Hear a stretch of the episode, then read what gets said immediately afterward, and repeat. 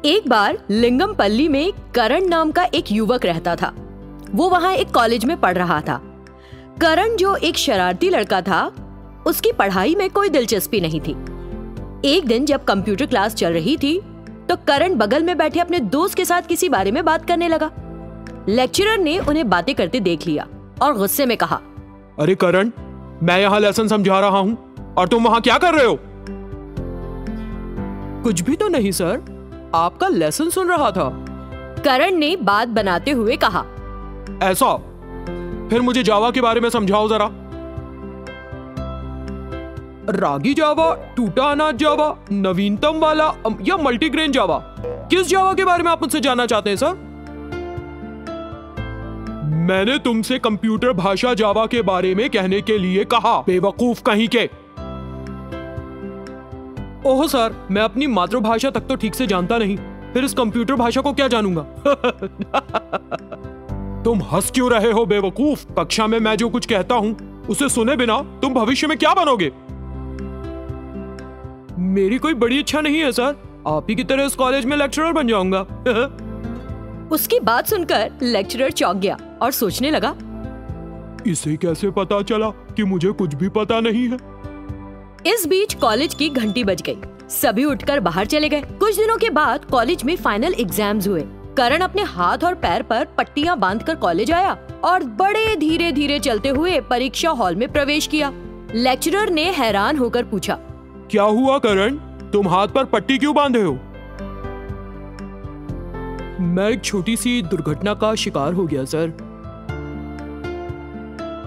ओ ये तो बड़े दुख की बात है। आओ जरा ध्यान से बैठ जाओ। इतना कहते हुए लेक्चरर ने करण को उसकी अलॉटेड सीट पर ले जाकर बिठा दिया।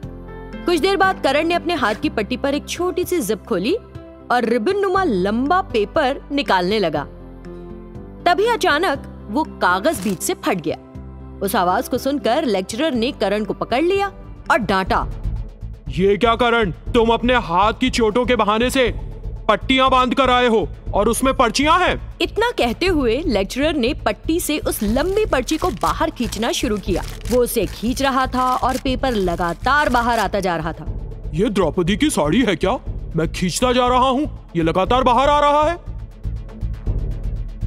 अब मुझे तो पता नहीं था ना सर कि परीक्षा में कौन से सवाल आएँगे। इसीलिए कागज़ पर पूरी पाठ्य पुस्तक लिखी और फिर लेकर आया। हाथ की पट्टी के अंदर इतनी लंबी पर्ची है? हो सकता है कि तुमने ऐसी पर्चियाँ अपने पैर में भी रखी हो? नहीं सर। मैंने बहुत ज़्यादा पर्चियाँ नहीं लिखी। सिर्फ़ एक गाइड से पिछले दस वर्षों के परीक्षा में छपे सवाल और जवाब। लेक्चरर चौक गए और कहा मैं तुमको परीक्षा से डीबार करता हूँ। एक पल और यहाँ रहे तो मैं मानसिक अस्पताल जाने के लिए मजबूर हो जाऊँगा। निकल जाओ। रिलैक्स हो गुस्सा मत कीजिए। मार्च नहीं तो मेरे पास सितंबर है। यदि इस साल नहीं तो मेरे पास अगला साल है। जब तक पास नहीं हो जाता मैं संघर्ष करता रहूँगा। लेकिन आप एक ही एग्ज़ाम के लिए इतना नाराज़ होंगे तो आपका क्या होगा? इतना कहते हुए करण हंसा और वहाँ से गायब हो गया।